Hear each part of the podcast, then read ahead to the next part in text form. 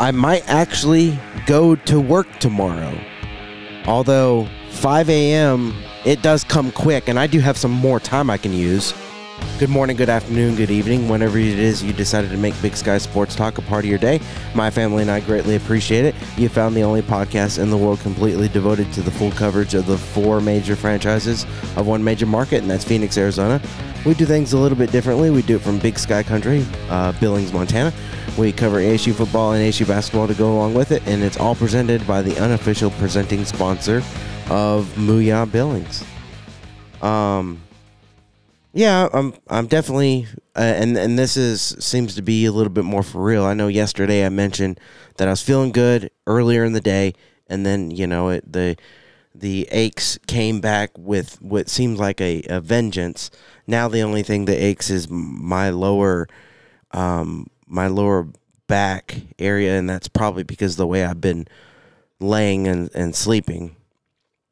Um so there's there's that. Um, cough is still there. You you'll uh, will be interrupted by it uh, many times. Um, but uh, I I wanted to go ahead and uh, get another show in real quick uh, before the Suns play in in uh, uh, in about an hour. So this this one will be real quick. Uh, heavy on the Suns. Um, we got uh, we'll do sound credits now only because I do want to mention something that that is uh, kind of a concern and, and an added prayer uh, more than just from yesterday. But sound credits, uh, all of it's Arizona sports. We have uh, the Godfather of Phoenix, uh, Jerry Colangelo. Um, and mainly talking about the Suns, but uh, he has owned both the Diamondbacks and the Suns, so probably some Diamondbacks mixed in there. Um, we have um, uh, CEO uh, Josh Bartelstein uh, for the Suns uh, that joined uh, uh, Bickley Marotta, and then um, Wolf and Luke talk about Thaddeus Young. So we'll we'll end the Suns segment with that. before we do Suns, we'll um, do some Cardinals actually, and uh, Monti Ossenfort uh, joined Arizona Sports, and so just kind of uh, he shares his his game plan and thoughts going into the combine, into the draft, uh, and and kind of where where they are as a team right now. So we'll hear uh, from uh, Monti Ossenfort uh, before we get into some Suns, but. Uh, the concern I have right now that that, that kind of brings things a little down uh, and I know, I, I know I feel like I've been doing that a lot lately. Between myself being sick, um, the news from yesterday, and, and thank you for your prayers on on that. Um, just to catch up, and for whatever reason you didn't listen to yesterday's, but you're listening to today. Um, we have uh, 30 days to vacate uh, the rental home that we are in because we um, were notified that the owner is selling the home. So um, that's kind of heavy on our hearts. And then the other thing, and I was hoping that she uh, she was going to get on top of it, but um, my mom got uh, some some of the sickness that I had, and I don't know if it's the same symptoms. It seems to be uh, somewhat the same. A lot more coughing on her end. Um, and she had a she had a fever and maybe I did, but whatever reason, every time I checked, it was never registering. I don't know. Um, uh, I would say she's in pain, and she very well could be. Uh, but she moans and groans a lot anytime she's not feeling good. So that's nothing new uh, new for me. Um, and uh, you know, it it's it would be more disturbing than it is um, I just kind of, you know, I'm attentive, but I, I kind of block it out because it is literally every every bit of any movement. If she's not feeling good or hadn't, it's like, oh, you know, she sounds like she's dying. And uh, but my concern is that as rough as the sickness has been on me, it's going to be, you know, concern considering her age and the health conditions that she already has. Uh, she's had um, heart complications and all these different things. Um, so it's going to be tenfold worse for her. Um, and my concern, and this is going a little darker than maybe people would um, think, is that it takes her out, out, like not just out for a couple of days, but like you know, in the grave. And that that is my concern and my and my worry uh, in the midst of everything else that's that's going on. So um, I, you know, I wouldn't mind if you guys join me in, in prayer that that my mom gets over this sickness um, very, very quickly. There, uh, kind of a little suspense. That's what this cough does. You know, when I mute my mic, it kind of gives us a little suspense. I knew that's where you're thinking I was going, but um, and then a a um, concern of my sisters is is not just that, but also if we got to leave. My mom is a very good packer. She packs very well, very organized, and if we got to leave in less than thirty days now, um, you know, because it's already one day's passed since the notice. Um, you know, if she's sick for any considerable amount of time, um, or God forbid, you know, my biggest worry that she passes that is, you know, a solid asset. And I'm not, you know, I'm not trying to be selfish, and I don't think that's what my sister was going for, but um, that that's also uh, a rough uh, deal. Um, one of my uh, ideas is not an ideal solution um, to what our situation is is Airbnb. I've never rented an Airbnb before. I know many ha- have, and usually only for a couple of days. They do have monthly uh, deals, so um, if if nothing comes up, uh, though it's not ideal, I hope that that works out. The reason why it's not ideal for a couple of reasons. One, you're using someone else's stuff. Um, that of course that you know that's what you know going into it. Um, but the other thing is that we're paying not just to live somewhere, but we're also paying to store our stuff. Whereas if we found another rental property or something like that, then you know we're we're not just paying to live, um, you know, but our stuff is with us, and we're not paying two separate charges.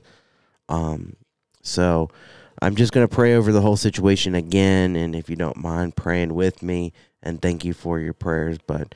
Uh, Father, I thank you for, for who you are and what you're doing. And I thank you for everybody that's been praying over this situation of this uh, um, this notice, this this deal that we're dealing with. And I, I know you're going to move in a way, and, and whether a temporary answer of Airbnb is is the idea, or that you um, create a, a whole better situation that, that is ten times better than we can ever think, and um, extremely affordable and and super ideal, then then that that that gets opened up, and I and I pray that you're you have your will and your way in that.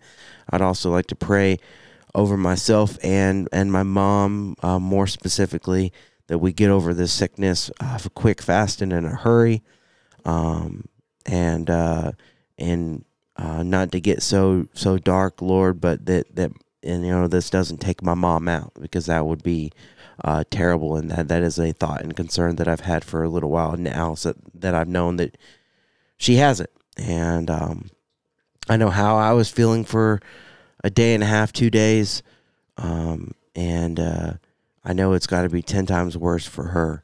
And so I, I pray that you would just um, have your will and your way in that situation, that you heal my mom, and uh, um, I, you know, I don't like to think about this, but um, it if it if it is her time to go, uh, I pray that that that situation will will be in your hands, and I know it will be.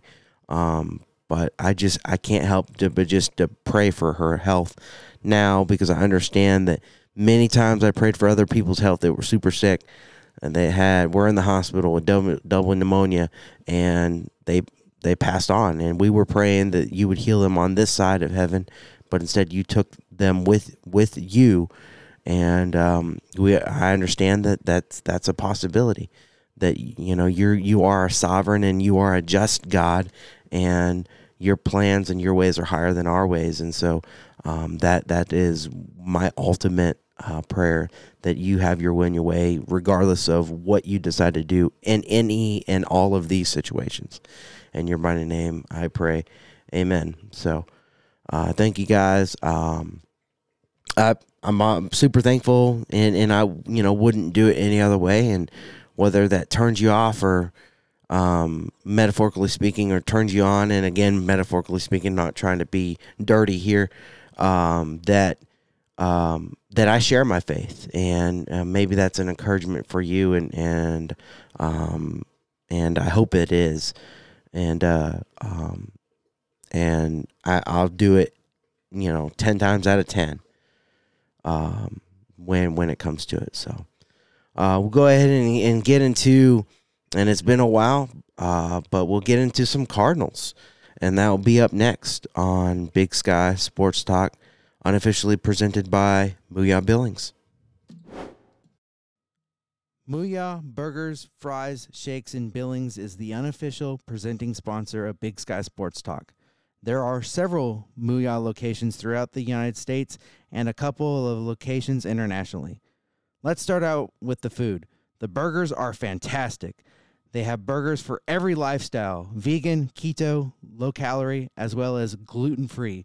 My personal favorite is the cheddar bacon barbecue burger. Their fries are always fresh, and don't forget about the Mooyah sauce. You can get a shake to go along with it.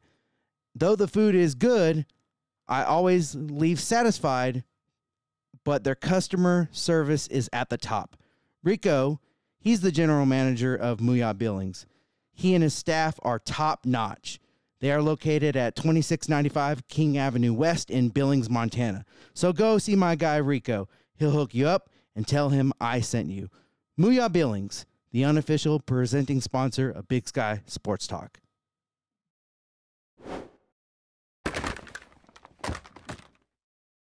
Pleasure to welcome the general manager of the Arizona Cardinals, Monti Ossenfort, into the studios. Monti, thanks for making time for us.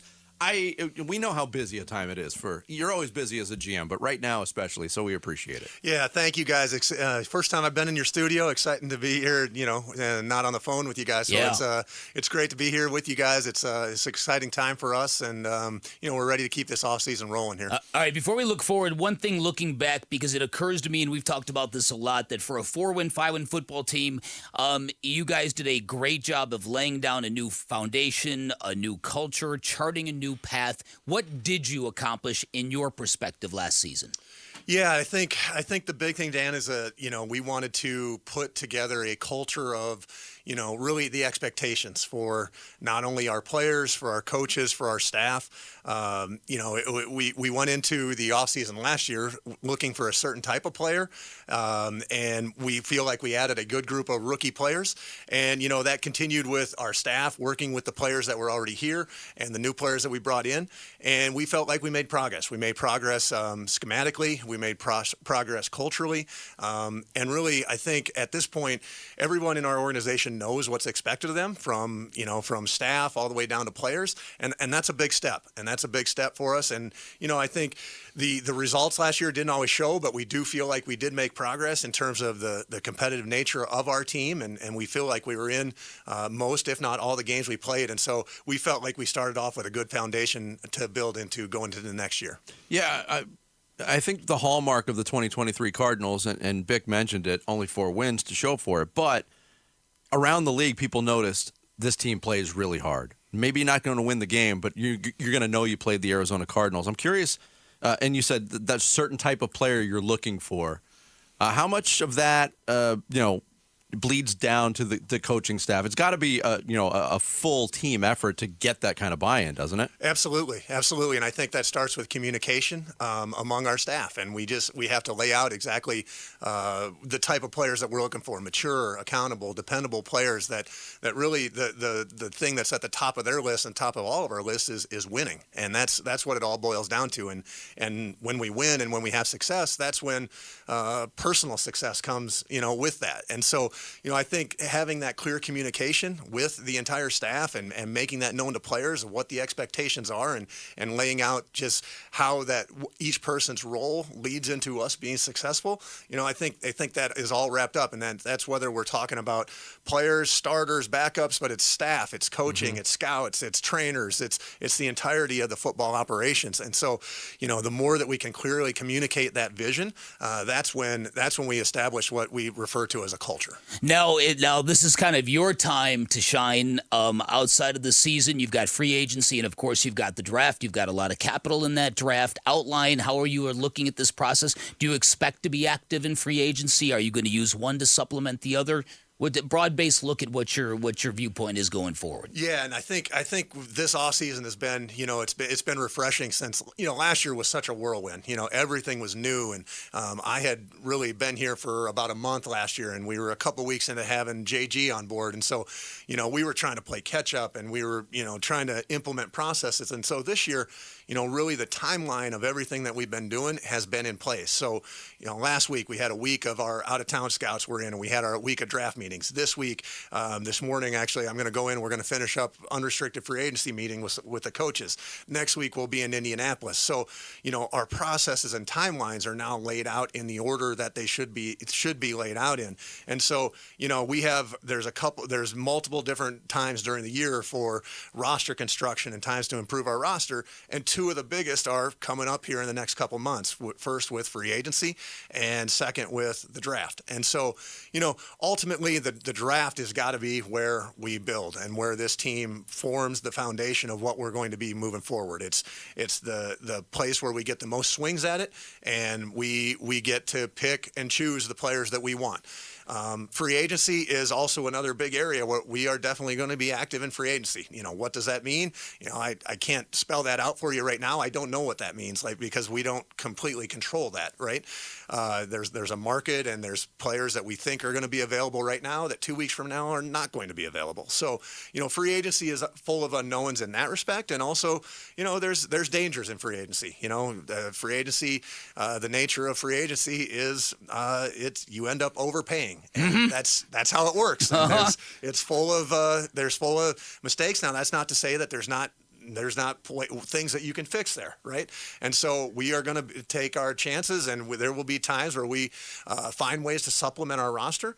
But ultimately, we're going to build this team, and, and what we're going to be moving forward, we're going to build this thing through the draft. Monti Ossenfort, general manager of the Arizona Cardinals, our guest here during Newsmakers Week. You said you know a lot of work to be done, obviously, in terms of this doorstep of, of roster construction. But you can go on any website around the country and see Arizona Cardinals list of needs. How do you see the list of needs as the architect of this team. Yeah, I mean, you know, like we have a lot of needs. We do, and that's uh, you know that's a, a, product of just the nature of the NFL. Every year there's turnover on the roster. Um, you know, we have our own group of free agents that we have to work on bringing back, and uh, you know we have to see if there's other free agents out there that we think would be a better fit for us moving forward. So, you know, I do think that hey, we have plenty of room for improvement. Um, you know, to say specifically, you know, I, would say. Uh, we're we're never going to turn down good players. And so like I don't think we're in a position right now to say, "Hey, we're just going to target this, we're going to target that." We're going to go look at talented players that fit what we're trying to do, both culturally and also on the field. Mm-hmm. Um, so, you know, our, our list of needs is good players that fit us. I thought uh, your quarterback, Kyler Murray, took a lot of strides last year. I think people who have seen him from day one saw the the, the mental maturity, the process that is taking place, uh, the, the trust that he has in you guys, the ability to play the position under center. What is your evaluation of him now going into this season? How permanent is that? What, what what do you make of what you have at quarterback right now? Yeah, I think from the from the day I got here, I mean, I've been nothing but impressed with Kyler. Um, Kyler, the way that he attacked his rehab last year, um, in this time of year in the off season to the springtime when he was continuing his rehab and he was and he was at the same time balancing that with the mental part of the game and learning in the classroom even though he couldn't be out on the grass and that continued through training camp in the first half of last season. And then ultimately to getting him back out on the field last year where you know especially the you know the last 8 games he played particularly with those last 4 games you know really stepped up and showed what Kyler can do. I mean, he's a he's a very talented player. That, that it's a dual threat with his arm and his legs, um, puts a lot of stress on the defense. Um, you know, so I would say just from him, I've, I've been nothing but impressed with what he has done in our building, and it, it continues to right now. Kyler's in the building right now every day, working, continuing to rehab. I mean, that, that was a tough injury that he came mm-hmm. back from. I mean, that's, that's, that's hard, and especially on someone like Kyler who relies on his legs, you know, that, that takes a while to get there mentally. And so, you know, there's usually a, with those types of injuries, you know, players come back a year later, but really the big jump that they come back from is that second year. Um, that is still, you know, we kind of gloss over, oh, it's an ACL, he'll be back. Like that is a hard, that is a hard injury to come back from, both physically and maybe even more so mentally. So, you know, we're looking forward to what Kyler can even grow upon what he did last year, but extremely happy we have Kyler right now and moving forward. Cardinals GM Monti Ossenfort, our guest here on Bickley and Marotta Mornings. Fourth overall pick in the draft an area of need is wide receiver. It's a good wide receiver draft. I'd love to get your thoughts, Monti, on the guys at the top of this class: Marvin Harrison Jr., Rome Odunze, Malik Nabers. Yeah, I mean, I think all three of those guys are very talented players. You know, and I think, um, you know, we're sitting there at four. Um, you know, obviously, it's not. It, it, we don't like being at four, right? We don't mm-hmm. want to be at four again. And unfortunately, uh, we're at four this year, but that also provides opportunities, right? And so, you know, we're going to sit there and we're going to, whether it's a wide receiver, who those three guys that you mentioned are all three very talented players. There's no question. Um, you know, we're going we we look at every position in the draft, and we're going to um, we're we're in the middle of that process right now, and we'll get more time to spend with those guys and and all the players at the combine next week. I'm really excited for that week. Um, but what we're to, you know, what we're to do is we're to evaluate the entirety of the draft, and we're to make the best decision when it comes to that pick. Whether that's, you know, I think we showed last year, you know, our propensity is to when that phone rings, we're going to listen. Mm-hmm. And so we're going to have an opportunity to sit there and, and pick who we deem to be the, the, you know, worthy of the fourth pick. Or, you know, we're going to, and if the phone rings and somebody's got an offer for us to move up, to move back, like those are all things that we're going to consider. There are so many ways to miss on a draft pick. You know that being in the industry, you can, you can overthink things. You can look at too much data. You can, you know, fail to project properly. What do you focus on when you get into this process now and you, and you've got these swings of the bat. What what is it that is foundational to you to avoid making those misses?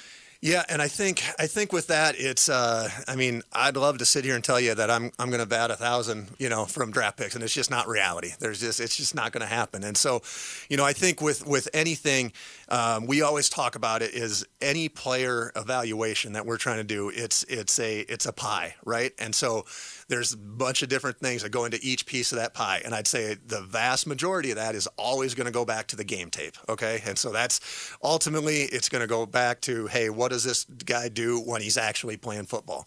Now, there's a lot of other things that we use to paint the picture of the player. There's um, there's the combine workouts, there's the pro day workouts, there's the interview with the player when we get to sit down and, and talk to him, when our coaches get to sit down and talk to him. Um, there's the medical, which is a huge piece. And so, really, what we're trying to do is we're trying to fill in that pie with all these pieces, and we're probably two thirds of the way there right now. We'll fill in most of that next couple weeks in the combine and through the pro day process, and then really the month of April is then we take a step back and we look at it in totality, and we have all these pieces and we try to uh, make the best decision that we can based on all the information that we collected. And we try to get our you know our the pulse of what the player is and their makeup and and what they just how they're going to be if they're in our building every day. Um, and you know that's not easy. That's not easy to do. And so you know we're going to try to paint that picture of what we think each player is and then at the end of the day make the best decision. Real quick though how do you know what guy is going to fight in december when he's on a bad team? How because a lot of people always say i want the guys that love football how do you really know yep and i think that goes back to are they showing it on the tape? Okay, because you can say you can sit across from me and tell me anything you want to do, mm-hmm. but in the end, are you doing it on the tape? And then when we meet the player and when we sit across from them, does that match what they're telling us? Does that match what they said they're doing on the tape? Yeah. And so, if those two match, you know, we're rolling and we feel good. if those don't match, yeah, gotcha. we got some more work to do. Before we let you go, one more rewind question. Uh, going back to your first year at the helm of this organization, Monti, is there a moment that you're most proud of, a, a fond memory, or just something that the team accomplished that you you took into the offseason as a real point of pride. Yeah, and I think you know there's there's nothing in this business that that beats winning, Mm-hmm. and so I would say any one of those vic- four victories that we had, particularly those those victories in um, in December, Pennsylvania. Pennsylvania, yeah. when we had two good wins there in Pittsburgh and Philly, and you know winning winning football games it, it's hard. It, there is a lot that goes into it from a lot of different people from the, the number of hours that go into from players to coaches to staff and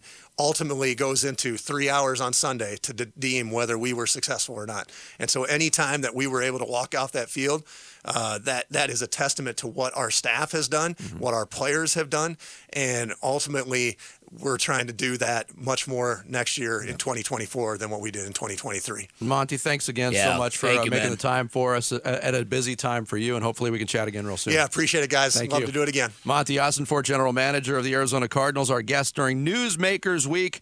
Thanks for I love how aggressive he is actually in in, in uh, the draft. And uh, if if I had my two cents, if, if the Cardinals were saying, "Hey, Big Sky Sports Talk, who do you think you know? What do you think we should do at the draft?" Well, they got so many glaring holes. I guess you know if I ideal you can uh, trade back and get a you know a couple more picks and still get a um like one of the best players, you know, whoever you would consider the best players, whether it, it's someone on the defensive or offensive side. A lot of people saying Marvin Harrison. A lot of people are, you know, uh, saying you can't go wrong in this draft. You know, if they drafted all defensive players, because one, that's a strong uh, um, thing in this draft, a, a strong side of the ball that the draft offers, and that's what the Cardinals need. Um, but uh, you know, I would be fine if they stood pat there at four and and, and got Marvin Harrison Jr. That that is, and I, I'm like, as Wolf would say, in the danger zone on on uh, Marvin Harrison Jr. Uh, like that. That is, you know, he's getting Larry Fitzgerald type comps, and that seems like a player that they just absolutely can't miss on. But um, I would love for them to, and then Rome Od- Odunze wouldn't wouldn't be a bad one either. Either of those two would be be great. Um, I just don't know how long those guys are going to be there, and if you trade back, you're probably going to miss miss on both of them. Um, and I, I feel like though that that might be what the Cardinals are going to do, um, and that's what you know, it, it- and you feel like that because that's what um, Monti Ossenfort did last year. He traded back and then traded back up, um, and still got you know some um, solid draft picks back. Uh, got a great guy um, in um, in I can't remember his name right now.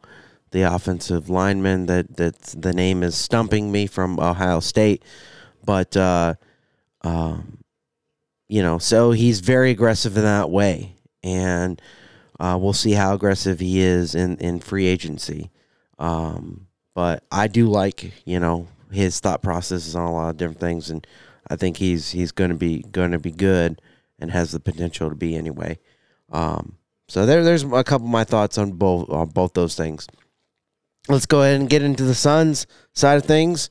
Spend about a half an hour or so on that, and that will be up next on Big Sky Sports Talk.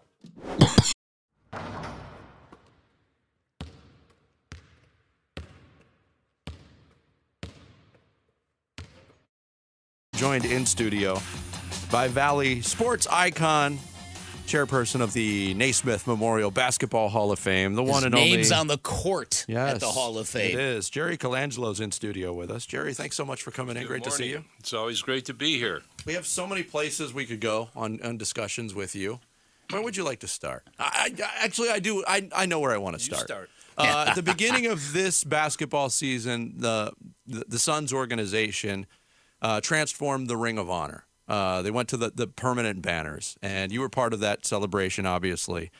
Um, I would love to get your thoughts on that night and just that kind of kinship between the Ring of Honor members for the Phoenix Suns. I, I, I got an opportunity to be there and, and witness it up close and personal, and it was a special night for anybody who's followed this organization for a long time. For sure, and I think it was a big, a big plus to uh, transform the identification within the arena to the banners. I think that was uh, a, a great thing.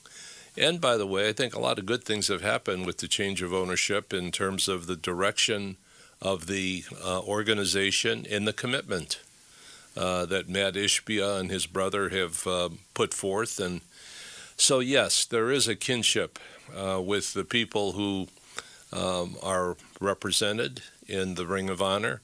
It's a lot of history, for sure. Definitely. And um, many, many stories. And so it's gr- always great to get back and, and meet with people that you haven't seen for a while. Um, you know, um, it's it's it's a wonderful thing, and I think that kind of identity builds tradition for an organization, um, and that's happening here. Right. Uh, well, I think one of the last times I saw you, we were at a golf event when uh, we all got the terrible news that Walter Davis had passed. And and I know that Walter, um, for for Suns fans who didn't see him, you missed out on on well, he was Michael Jordan's favorite player, a lot of people's favorite player. It kind of speaks to that kinship and the lineage that that you built here, and and this family is very very special. Yes. Um, you know, Walter was one of my favorite um, players ever. You know, with the with the Suns, um, he was a, a, high draft pick. Um, he came in and was rookie of the year, averaged 25 a game as a as a rookie, and had one of the talk about sweet D, one of his nicknames. His shot, his jump shot, was as pure as silk, no, no doubt about that. And so, uh, and he was a kind soul. He really was.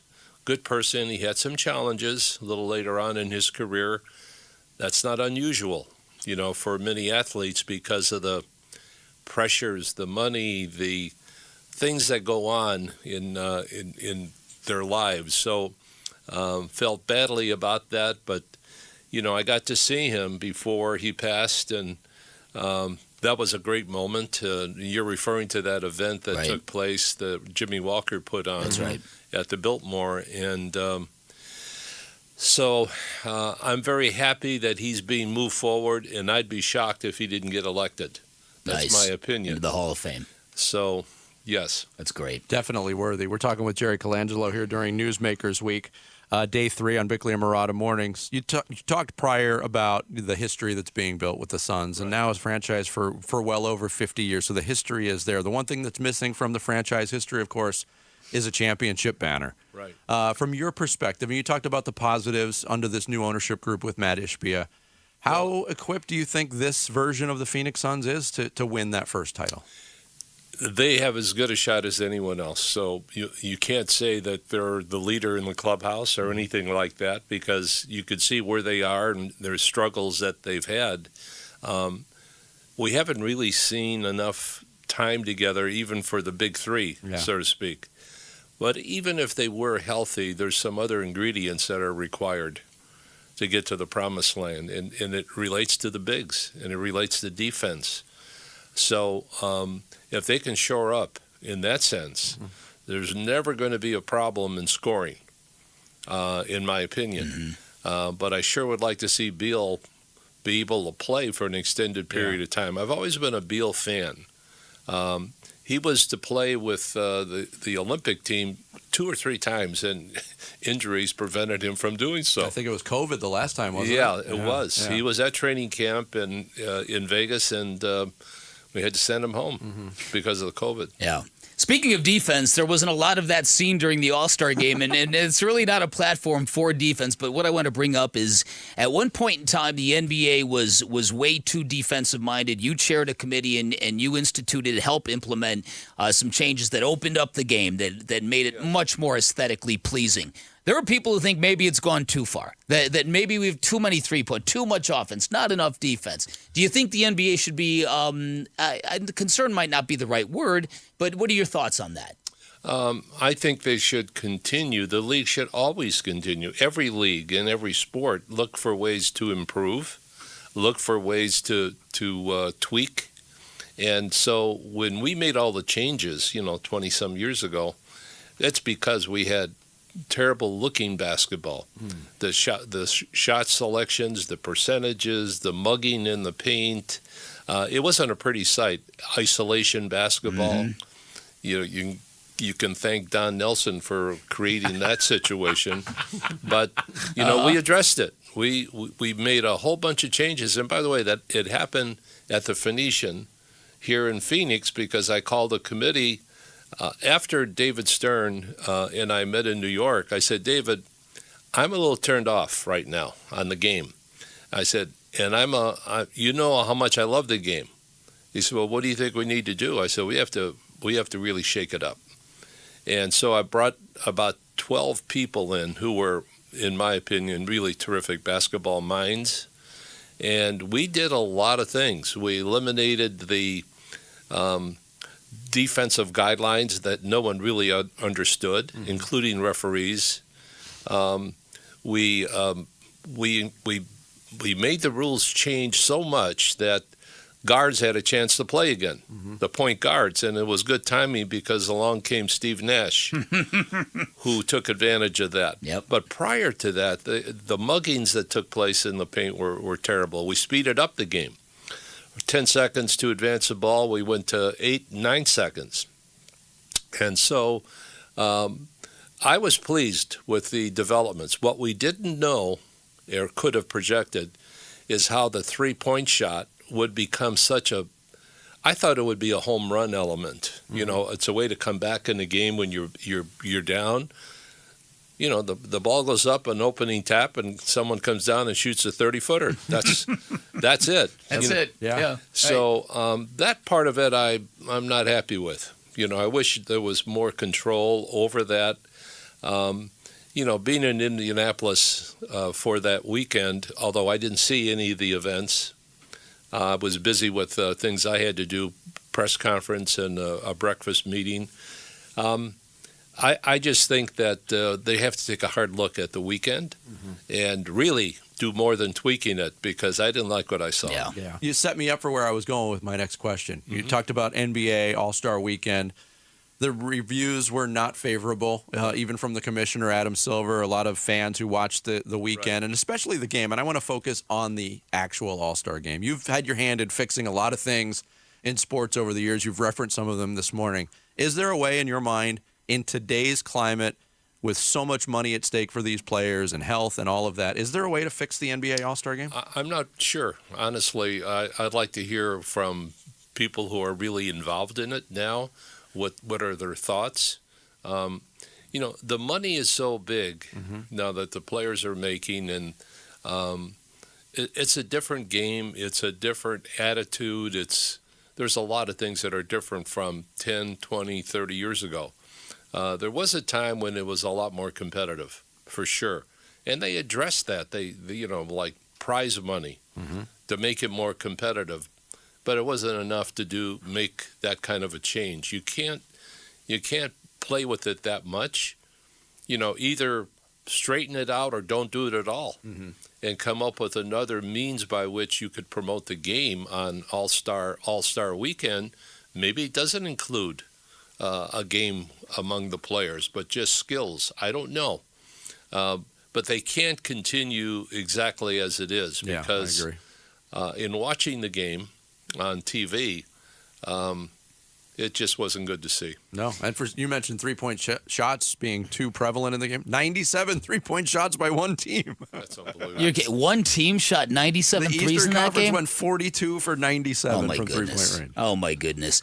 Um, all right. Uh, uh, in terms of your reign uh, as as chairman of USA Basketball, you you really reset uh, the Olympic program and got it back on on a higher ground to the point now where uh, there's lines of players trying to get into the Paris Games. When you look back on that, um, where does that rank in your in your list of personal achievements? Well, I think the first one, and you were involved with the first one in terms of uh, China. After uh, the dismal showing by the 04 team in the um Olympics in Greece, uh, and now he was asked to take over the program, and I said I would, but under certain conditions.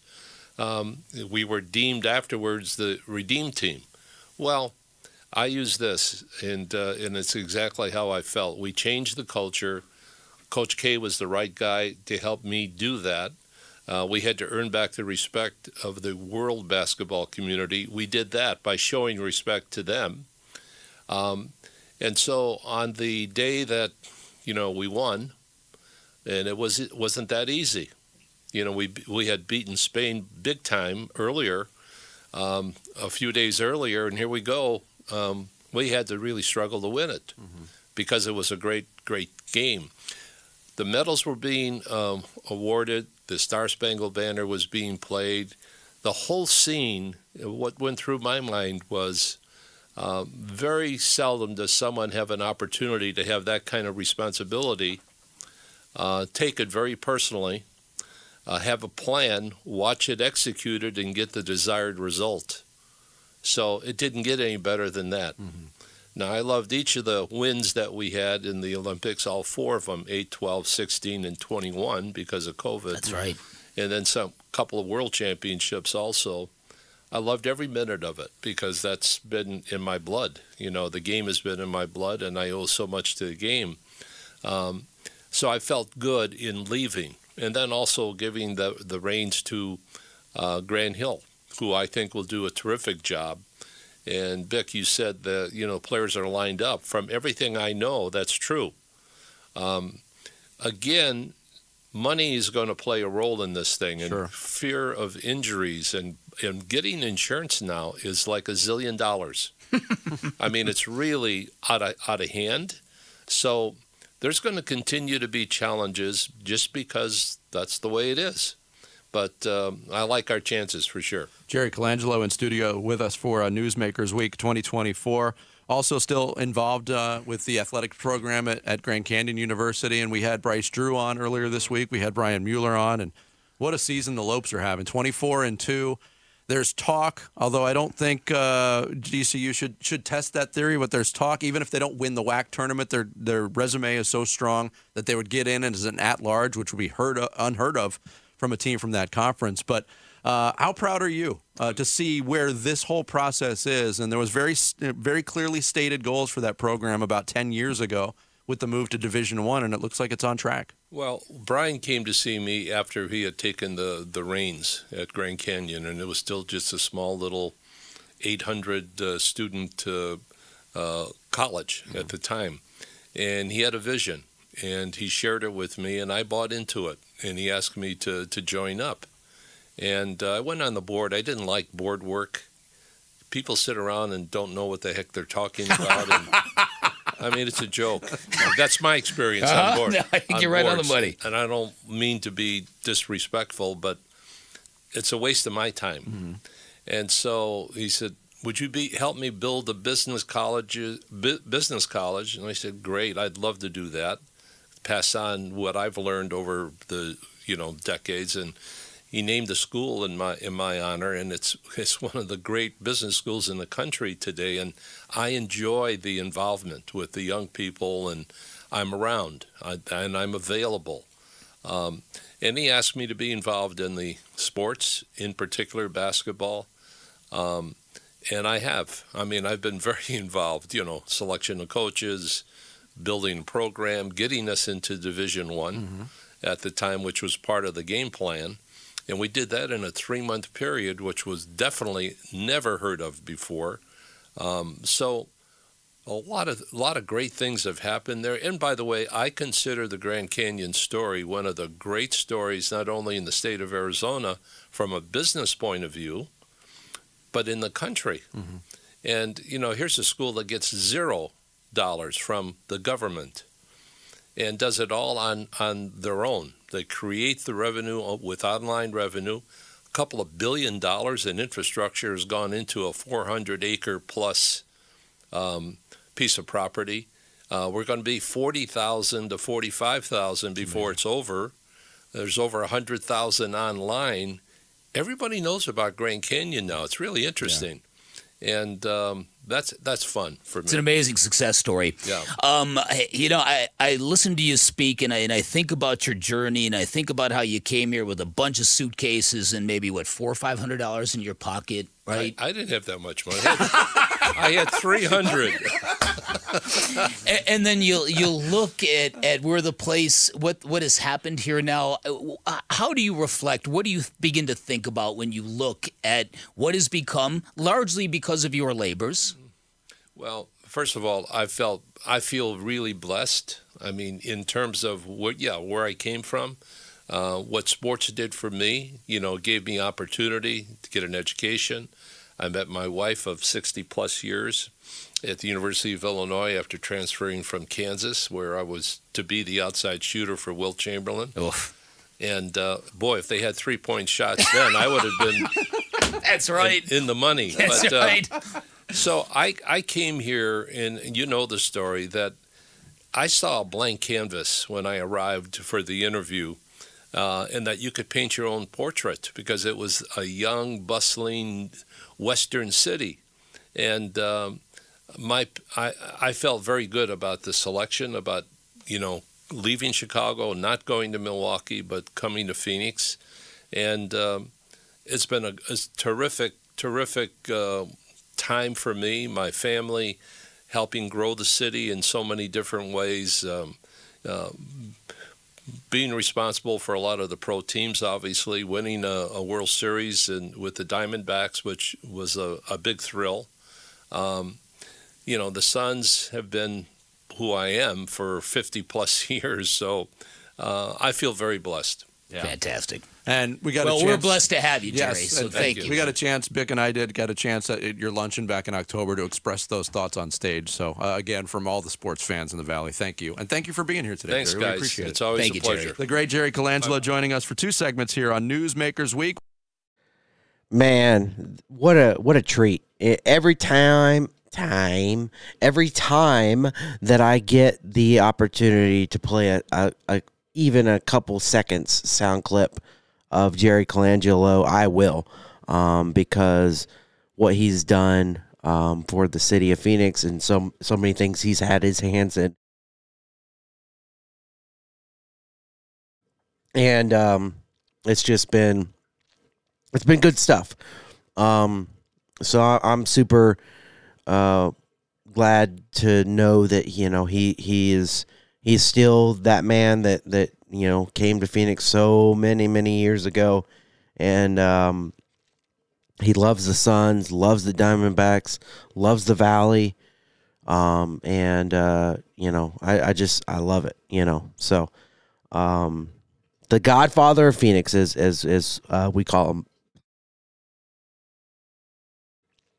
I think I'm really shaking this cough because now it's coming more and more frequent, and I know that's usually what happens.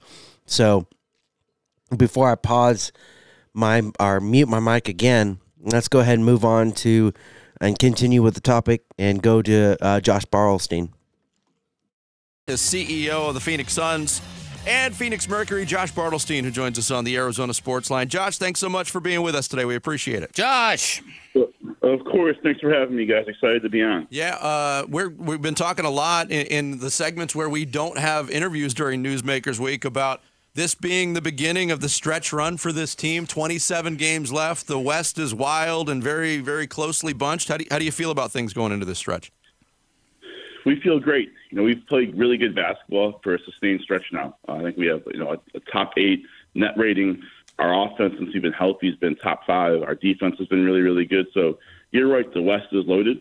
Um, it's unbelievable. But I think we feel really, really good about our team. You know, our big three, our supporting cast, uh, adding Royce as well. Um, I think you've seen the team. It's besides the winning, it looks better, it feels better. Coach Vogel's done a great job. I think it's going to be a great 27 games of basketball here down the stretch. Now, Suns fans really, really appreciate the aggressiveness shown by Matt and you and the way you guys are, are putting this team together. I can't recall a basketball team at the trade deadline kind of wiping out and refitting their bench the way you guys do. What do you think the new Suns are going to look like once you integrate Thaddeus Young, once Royce O'Neale gets more time uh, under his belt? How do you think this team is going to project?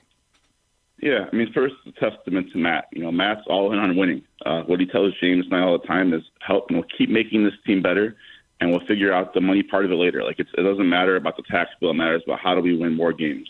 And that's how we got Royce O'Neale, a proven winner, uh, a guy who's multi-positional, can shoot. He's made a huge impact uh, in his three games here. We're really happy to have him. And same thing with Thad Young.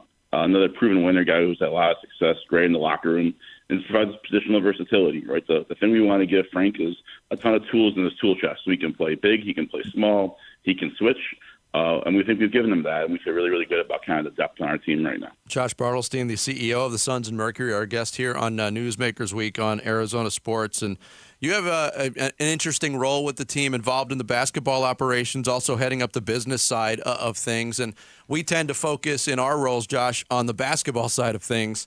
Uh, and we talk about Matt Ishbia's aggressiveness and his desire to win the ultimate goal, but uh, how does that apply to you on on the business side of things? I, I, I assume it's just as aggressive and with winning in mind on that side too. Absolutely. You know, I've been here ten months now. I can't believe it's been ten months. But I never forget when I was interviewing with Matt and kind of how he wanted to run things. And there's so much groupthink in sports and all business, right? The the power of the NBA, WNBA. You can get by doing what everyone's done and probably be fine with it because everyone loves the Mercury and Suns that's not how he wanted to do things. He wanted to try things out and be aggressive and innovative. And I think you've seen it. And it starts with the first thing he did and we did was the media deal with uh, Arizona Family. And that's been unbelievable for us. The amount of feedback I get from fans walking around just saying, being able to watch our games for free, getting an antenna, giving away antennas, truly being a community asset. That's what we're all about. And then it goes to Oakview Group and the partnership there to reimagine the food and beverage and hospitality in the arena. Uh, the first that I've ever done with an NBA team, which has been awesome.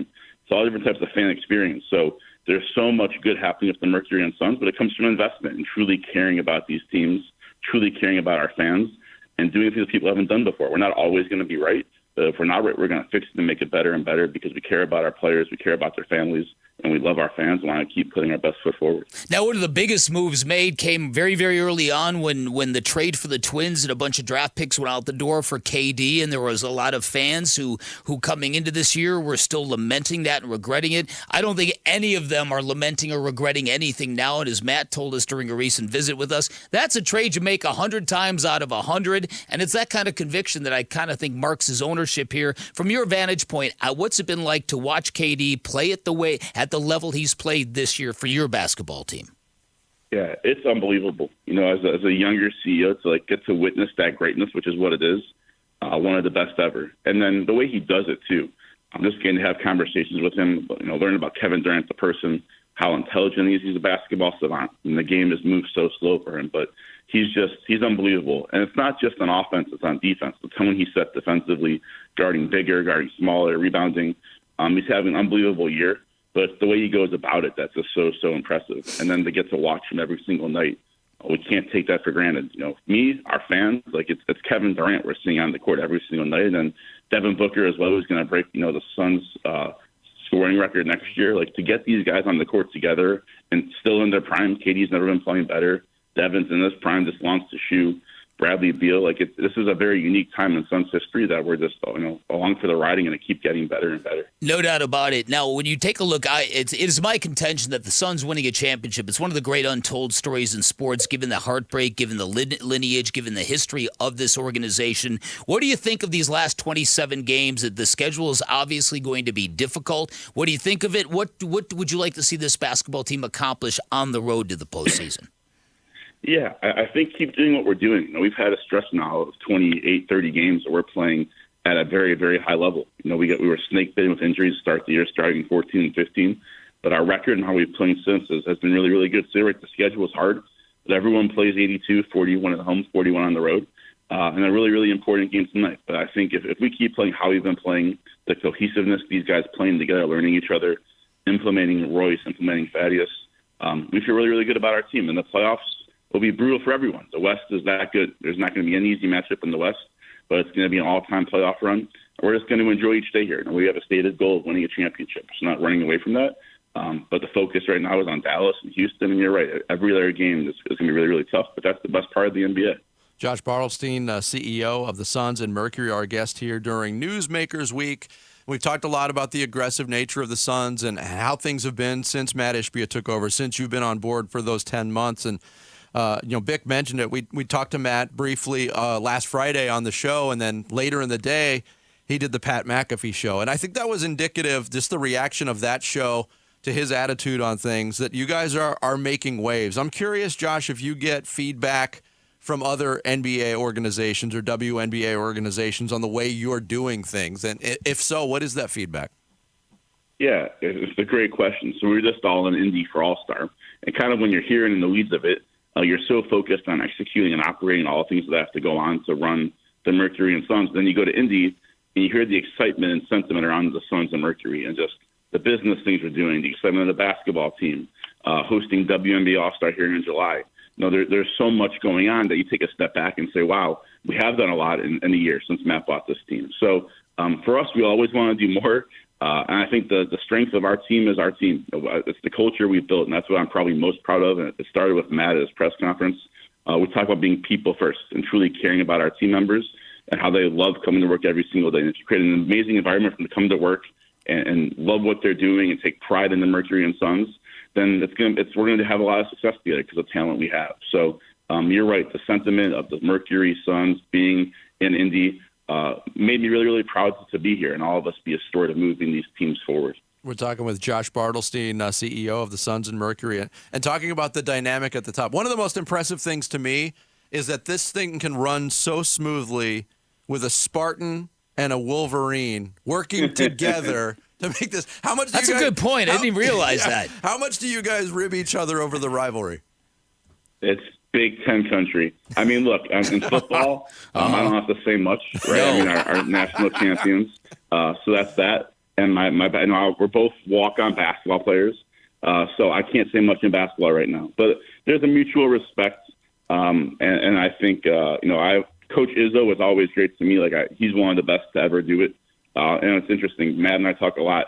The way Coach Izzo ran his program and then Coach Beilein for me at Michigan, a lot of similarities, a lot of the same core values, which I think the reason I met, you know, met and got along so well was we both kind of our mentors were our college basketball coaches, and even though they're we're rivals, they have a lot of similarities. Um, so we joke about it. I'm 0 2 in basketball this year. He lets me know about it. Um, but you know, I'm, I'm a national champion until uh, oh, next January, so I'm, gonna, right. I'm, gonna, keep that going. That's yeah, right. You got that one to flash for a while, Josh. Thanks so Thank much you, for uh, joining us today. We really appreciate the uh, conversation. Thanks for having me, guys. Have a great day. You too, Josh Bartelstein, CEO of the Phoenix Suns and Phoenix Mercury, our guest during Newsmakers Week. Yeah, uh, that's always a, a fun one when you can poke fun at a at a rival. Um, and uh, yeah, with uh, Josh's uh, Wolverines winning the Natty, you know he'll have uh, almost a not quite a calendar year. Um, well, I mean, I guess until another one is crowned, uh, but he'll he'll have quite a few months to hang that over his boss's head. Um, that that being um, Matt Ishbia, who uh, is a Michigan State uh, alum, um, and I do like that they both were walk-ons um, and and you know got scholarships as walk-ons um, because that shows a lot of a lot of heart and determination and toughness, and I think that the, those are uh, key core values that they hold when when running, you know, a business that is the Phoenix Suns and Mercury. I think that's pretty cool.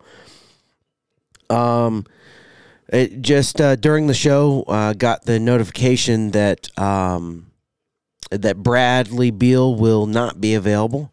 Um, maybe maybe uh, a little bit later in in the week, um, but not available tonight. Um, so that already leaves an open, uh, you know, spot.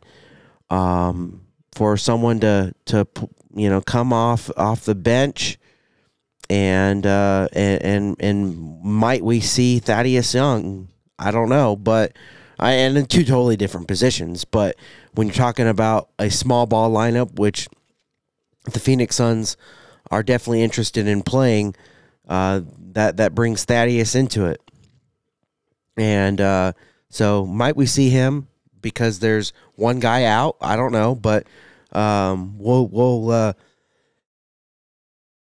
we'll ponder and think about the role that he might have, and um, Wolf and Luke talk uh, just uh, about that, much like um, it was talked about uh, yesterday's show had Young on with Burns and Gambo yesterday talking about uh, his arrival in Phoenix. Now, he is available tonight, Wolf, but there's that's not a guarantee that he's going to play tonight. but he is at least available. It sounds. Boy, like. that that's that always sounds so weird to me. I, it makes me think he is playing tonight. You just don't want your opponent to know that he's playing tonight.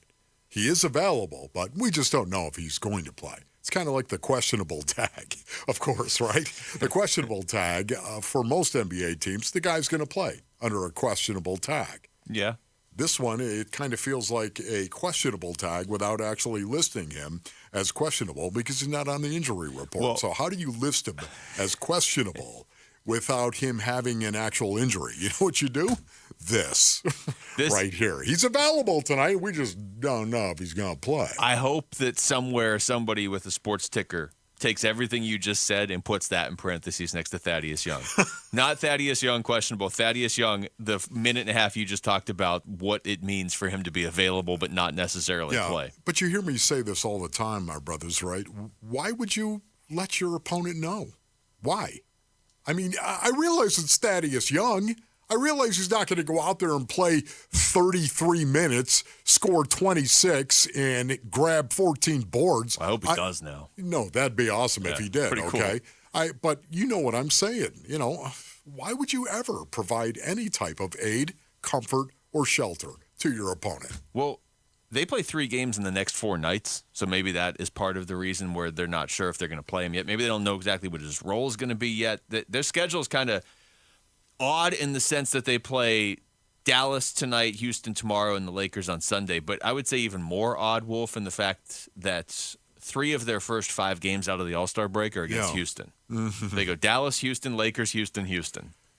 Yeah, Yeah, you know, I, I just need to go back to right, something you just said right there. Oh I mean, I don't even know what I said. honestly, right now, do you, don't you think Frank Vogel and his staff know if Thaddeus Young is going to play tonight? At some point in time, Frank, can I talk to you?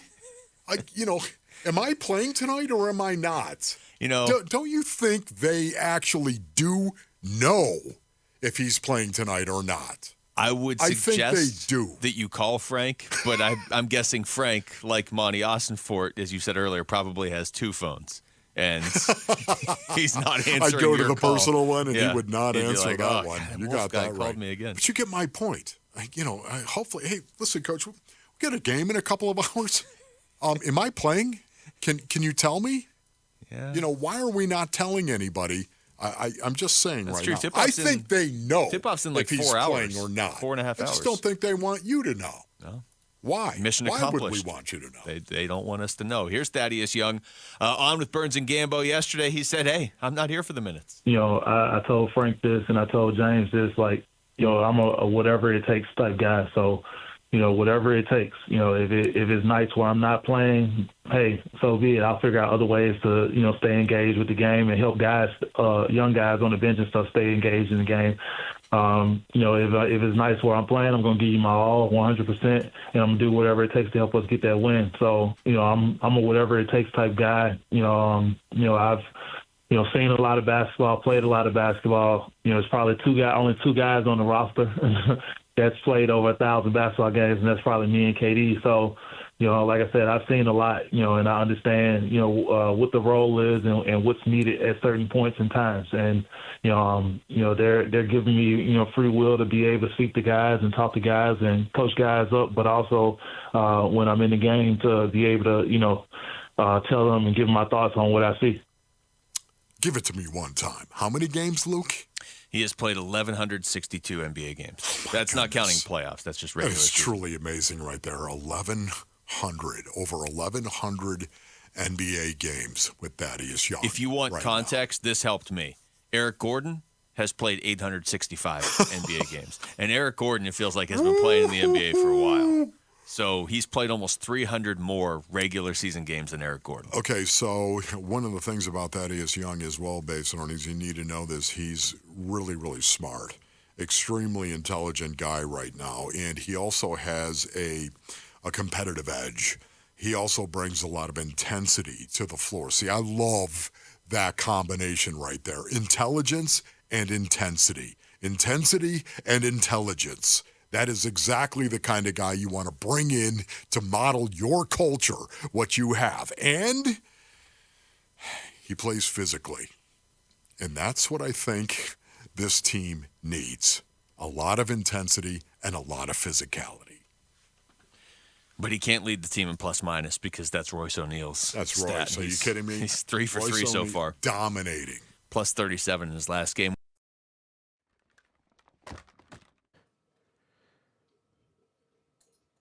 Sorry about that uh, dead air uh, transition. I'll have to edit that out. I was trying to do a couple things to help take care of my mom, and uh, I did ask her straight up. I said, "Mom, are you are you you good? You dying on us? What's going on?" She said, "Honey, I'm not dying."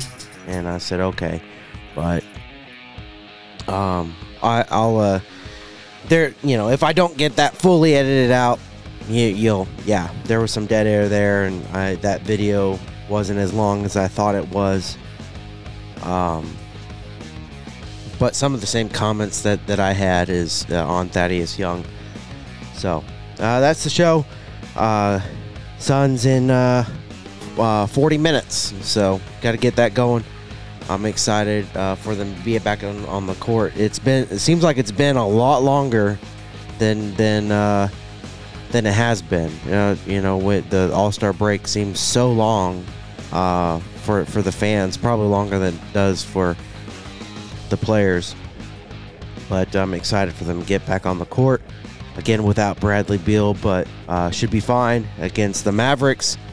Um, well, I say should be fine again. No, I don't. I don't mean should be fine against Mavericks. Like I'm, you know, taking the Mavericks and taking their knees out but uh, I think you know they have more than enough pieces um, to to to beat uh, a Mavericks team uh, that uh, I, I think they they always have what they need to, to beat them in the, but they're you know they're in no way a bad team. But anyway Spotify Apple Google Audible iHeartRadio Amazon Music and um, YouTube Music uh, places to listen. And then um, Big Sky Sports Talk at gmail.com and uh, um, Facebook, TikTok, YouTube, and uh, Instagram at Big Sky Sports Talk. So there, there's uh, there's my plug. Muya Billings is the unofficial presenting sponsor of, of the show. Thanks for your prayers. I I, I uh, do appreciate them. I know my mom does. I know JD does, and and uh, everybody involved. So uh, give updates as I can. Let's go Suns, and we'll talk later. Thanks.